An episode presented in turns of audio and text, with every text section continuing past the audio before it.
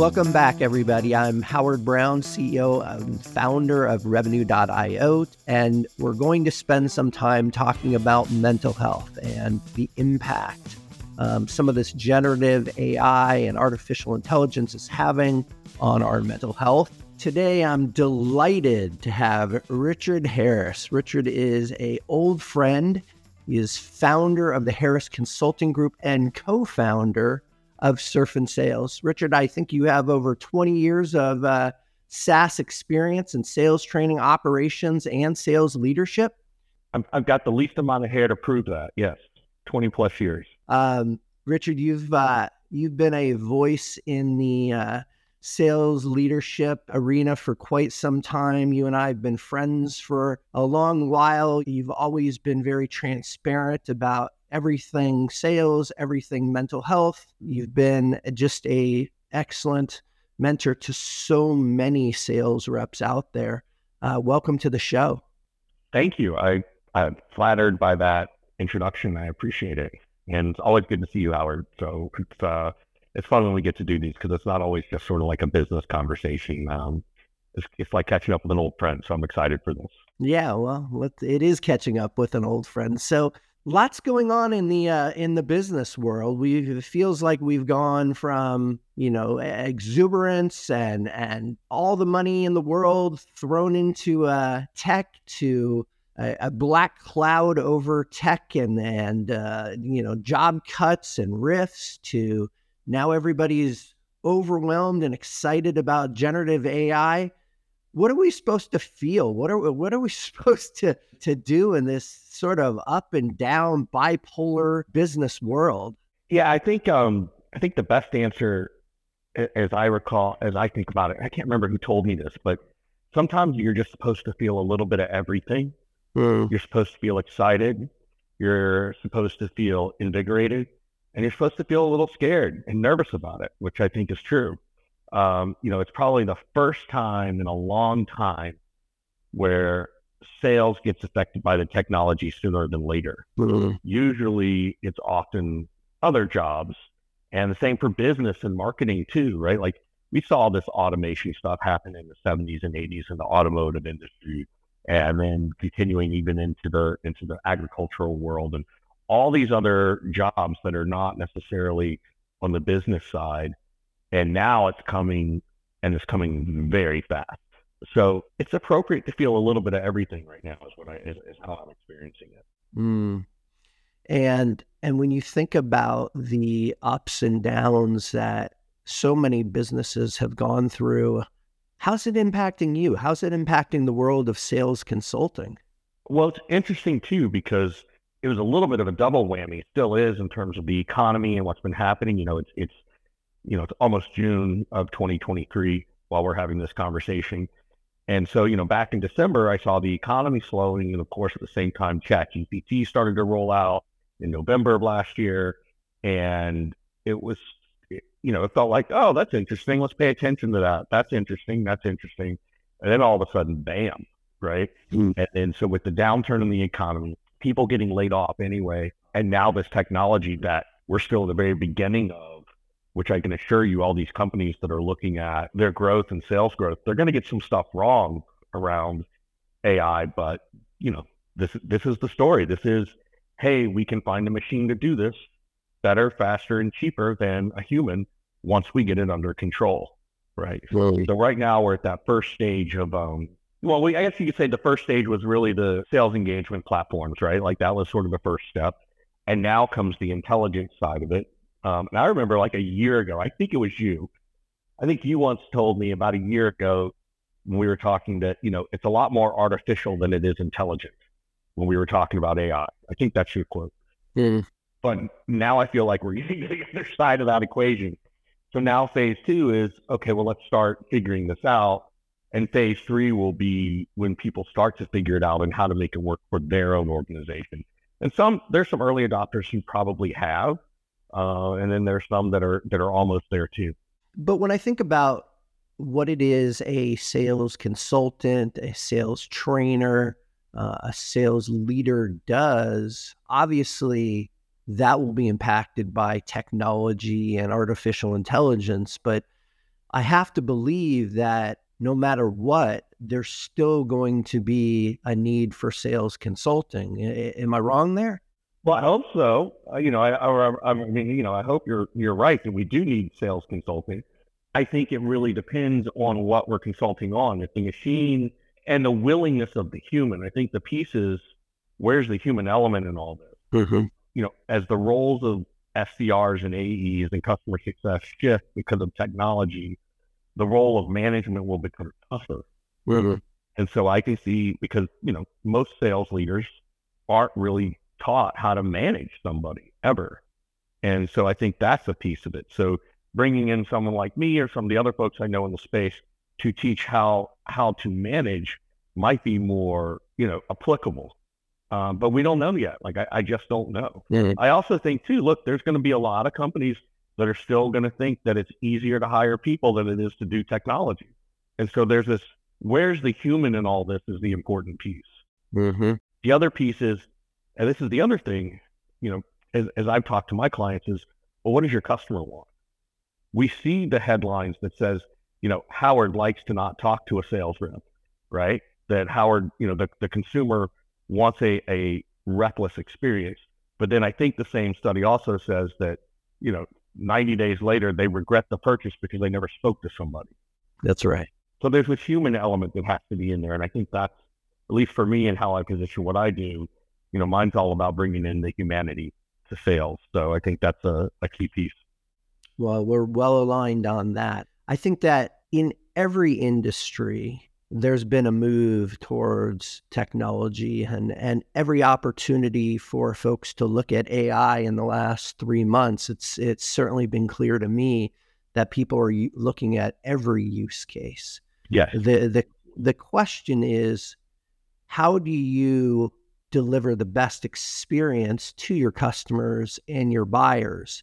And there's a lot to learn, right? We yeah. we certainly can throw technology at things, but look, I've been around for a long time in technology like like you, Richard, and you can't just throw technology at the problem. You have to understand the process. You have to understand what it is you're trying to solve for. And ultimately, look, there are incredibly complicated sales and products and services. And at the end of the day, if you're not delivering a great buyer's experience, customer experience, then those customers are going to go elsewhere. So if every company simply just adopts AI, generative AI, and somehow forgets about that buyer's experience that's going to make their product, their service unique, then everything will be commoditized. So, how do we augment humans? How do we make them perform better? Well, I think I think that you know I feel like you've been reading my book that's not out yet, but there's a whole chapter that there's no such thing as a buyer's journey. There's only a buyer's experience. It's a seller's journey and a buyer's experience mm-hmm. um, from the top of the funnel all the way through. And so, so yes, I agree with you. And, and then on top of that, you know, and I'll say this about consumers most consumers, including myself, are stupid. We think we know what we want, but we don't know what we need. And that's where the humanity comes in. Mm-hmm. And that's the piece that teaching reps how to be more human, bringing the humanity back into the situation is what's helpful. Because here's the other interesting piece, too, is that nobody makes a decision on their own anymore. You know it, and I know it. Nobody, even if you hired me for your team, you have people on your team talk to me. What are you going to trust the computer? If the computer says Richard's one of the top five, uh, is that enough? No, of course not. So that's where the humanity piece comes in. And so that's the part that the AI can't do yet. Even generative AI, in my opinion, is support the team consensus buying situation. Mm-hmm. And so that's where we need to teach our reps, we need to teach the team how to approach that as part of the process, right? As part of the challenge, right? At some point, maybe it's there and I just don't see it. The AI could say, Hey, you're a customer, Richard. And because of that, you're going to need to talk to this person, this person, this person in your organization. And here's the question you should ask them. Well, then all of a sudden, does Richard really want to go spend time talking to these people, or do I want a salesperson to do it? Right? Like that's that to me is where I think there's a sweet spot for us mm-hmm. in, in a coexistence place with the AI. Now, as a salesperson on the AI side, I can go, okay, I got to talk to Richard and Howard and Paul and Sarah and Rebecca. And here's what each of those people need to understand. That's where it can be helpful to me and to the, your point earlier about the experience for the buyer to know that, right? So how do we bundle all that together? That's, you know, that's part of what I do. It's part of what we're always trying to do, even before AI existed. Mm-hmm. So that's a little bit of a long answer, but I, I hope that sufficed for you. I appreciate long answers when they're on point, Richard. So, when I think about the world today, in many ways, we're all more disconnected than connected, right? And and yeah. the idea of technology of the internet, it was going to help us better connect with one another. I'd say in some ways it it certainly has. It's nice to get the Facebook happy birthday messages and and that sort of thing. But I also think in a lot of ways we're in our own little bubbles and we're spending more and more time on our devices. We're spending more and more time um, just interacting with technology. And I think that we're starting to see the impact of that disconnection, the the impact of staring at screens and swiping through photos and sort of treating everybody like, well, like they're just part of the machine. And I get a sense talking to sales reps, to to friends, to to colleagues, people feel more lonely. And and the question that I pose to you, Richard, is as you think about all this technology and it's like more human beings interacting with machines, like how do we feel a sense of connectedness to one another? What what do we need to do for for that because we, we keep moving more and more towards interaction with machines, which takes the human out of the process. Just, you know, forget the role of a consultant or a sales consultant. What do we need to do to get more connected to one another to feel more a part of? Well, I think there's a there's a lot of pieces. So you know, the, you know, the pandemic accelerated this for a lot of people. I think you could even it, it would be interesting. It'd be my hypothesis that in blue states, we feel more disconnected. In red states, we probably feel more connected, you know, depending on which political aisle you fall upon, because the red states didn't go through the lockdowns like I did in California, right? right. Um, I was already working from home at that point. So being isolated and away from people wasn't that big a deal for me. But I think that exacerbated the problem that was started by social media in the first place and I'm talking, you know, early Facebook and all that stuff before the before the political ideologies and, and all those issues that came up occurred. So the only way you're going to do it is to get rid of the device. The only way you're going to do it is to find ways to connect. And the challenge is is that we as humans have to take the first step, right? We have to put the device down. We have to put the phone down. We have to spend time with our friends and our family. We have to get back to old school game night with our friends or going out, being social, and and literally like leaving the phone in the other room. You know, like if you got kids, you know, by all means keep it where you can hear it ring, but you don't need to check it every thirty seconds. Mm-hmm. So I think that's a that's the first step. The only way that I know to do that is to go to your device and look at how many times you pick it up, whether it's an Android or an iPhone. You can it'll tell you how many times a day you pick up your phone. And I guarantee you it is scary and people won't do it because they know it's bad and they don't want to mm. know how bad it is. like, I don't want to get on the scale. I already know what it's going to tell me. So why would I do that? But we have to make that first effort. We have to find ways to do that as humans to step away from the device and step into the humanity. So step away from the device, step into humanity. And at the same time, we're talking about generative AI and getting rid of more jobs and more humanity. Mm-hmm. Sounds like a pretty big challenge ahead of us. It is. You know, I, I think it is. I think it's, I mean, it's, it, this has always been the challenge with progress, right? Every generation goes through it. You and I grew up in the first round of the internet generation when everybody just had to have a website. You know, I remember when Wells Fargo had a website, and guess what? You couldn't do anything except get on the website and look at it was a brochure. It was a brochure, right? Just like now, everybody has to do something generative, whether right. it's helpful or not. It's just Right. got to be something. Right. So so you know we're at that next phase, and we have to evolve. Yeah. You know, we have to evolve. Well, and that's what I'm so excited about because I, I look, I I tend to be an optimist. I don't think that we're simply going to displace jobs. I think we're going to displace the type of work that people did, but I think this technology is going to actually empower us to do more creative things, more helpful things. Think about our community more. Think about what it is to work because I, a lot of people just work so that they can live, literally working to live. Um, maybe this opens up more time to to live. You know, it it does to a certain extent, but you and I come from, you know, look, you and I are, are you know, two white guys who've done fairly well. If the job replaced got replaced by the computer, it wouldn't affect us. We're not we're not the ones that are in the crosshairs, in my opinion. You know, it's it's the kids coming out of college. It's the kids who don't have access to technology. It's the population that is living paycheck to paycheck. Those are the people I'm the most concerned about because that's where the first stuff's going to get done, right? It's the low end, low paying jobs that people are going to want to automate faster, right? We already see it at Safeway or CVS and the self checkout stand Mm-hmm. right? You know, my mom's a financial planner, and I remember as a kid, she was a financial planner, and she would go through the supermarket and she got to know all the checkers because that's just who she was anyway. You know, she was the one who sits down and has a best friend on a five hour plane flight.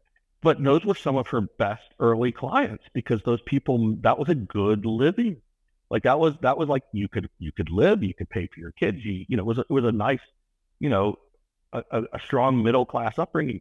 Now it's become just this minimum wage place, you know, and even that's getting displaced. So those are the people I get the most concerned about. Yes, I'm scared about salespeople because we can be displaced too, and I think we have this creative police that you're talking about, but but it really scares me for the low wage earners. Mm-hmm. That's where I'm really concerned about it. Well, and I'm always concerned about the low wage earners and those most vulnerable. Recently, I, I do some mentoring to, to students, and I was recently talking to one that he was really excited about, you know, getting out of college, and he had studied marketing and advertising, and now Right. he's he's he's looking around saying, "Wait a minute, there, is there any marketing or advertising jobs to to be had?"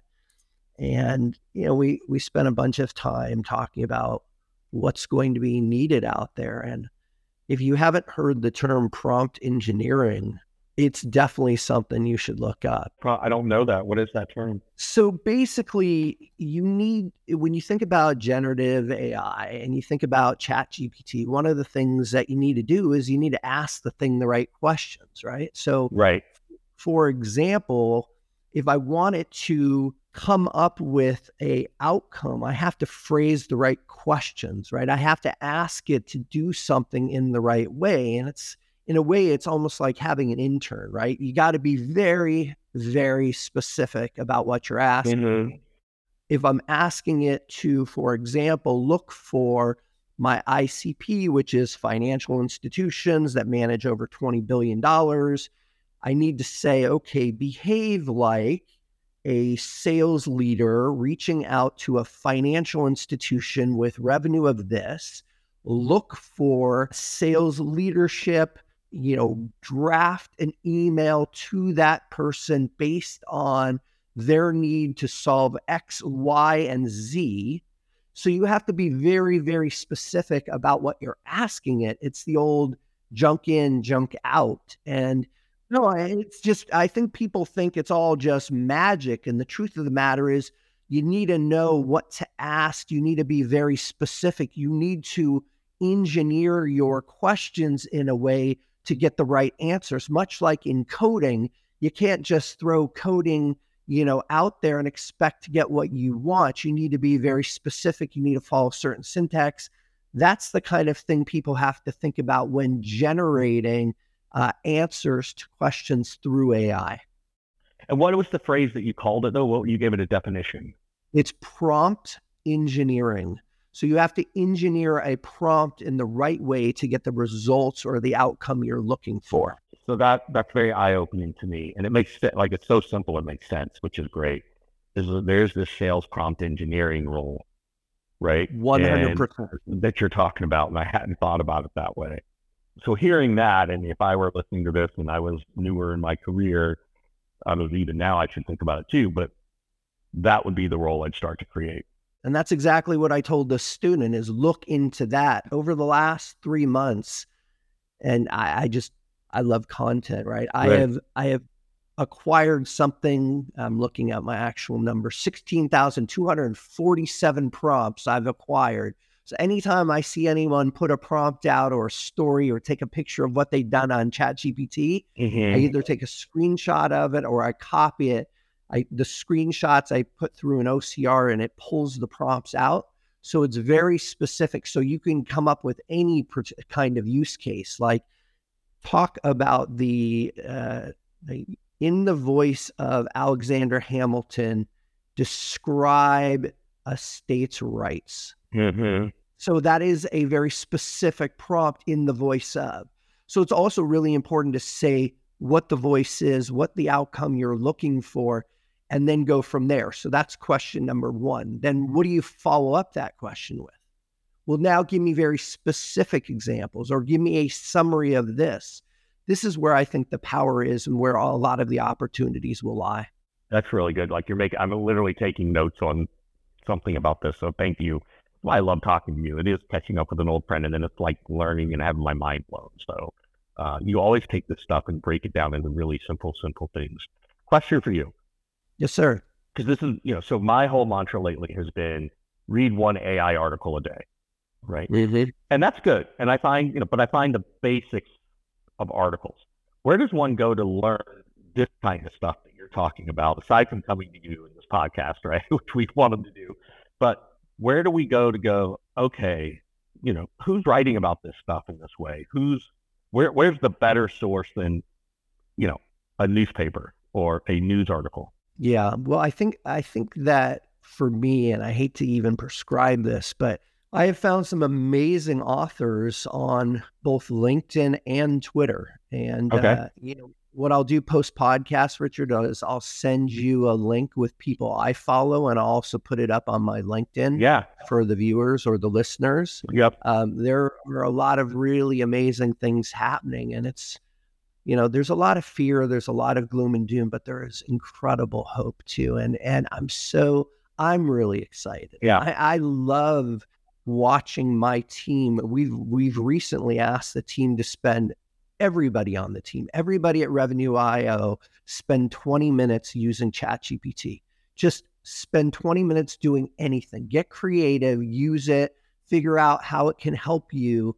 It's just important to get your hands dirty. Yeah. And I think people will quickly realize there is incredible benefit to it as well, but you're going to make mistakes. It's like learning how to play a sport or do anything new, right? You got to spend some time doing it. And so Mhm. that's what I'd urge you, everybody else, just spend some time and ask it questions too. I mean, that's it's been amazing for me to ask ChatGPT questions about ChatGPT or ask ChatGPT to develop the perfect prompt for reaching out to Richard Harris, who's at the Harris Consulting Group, who's got 20 years of sales leadership.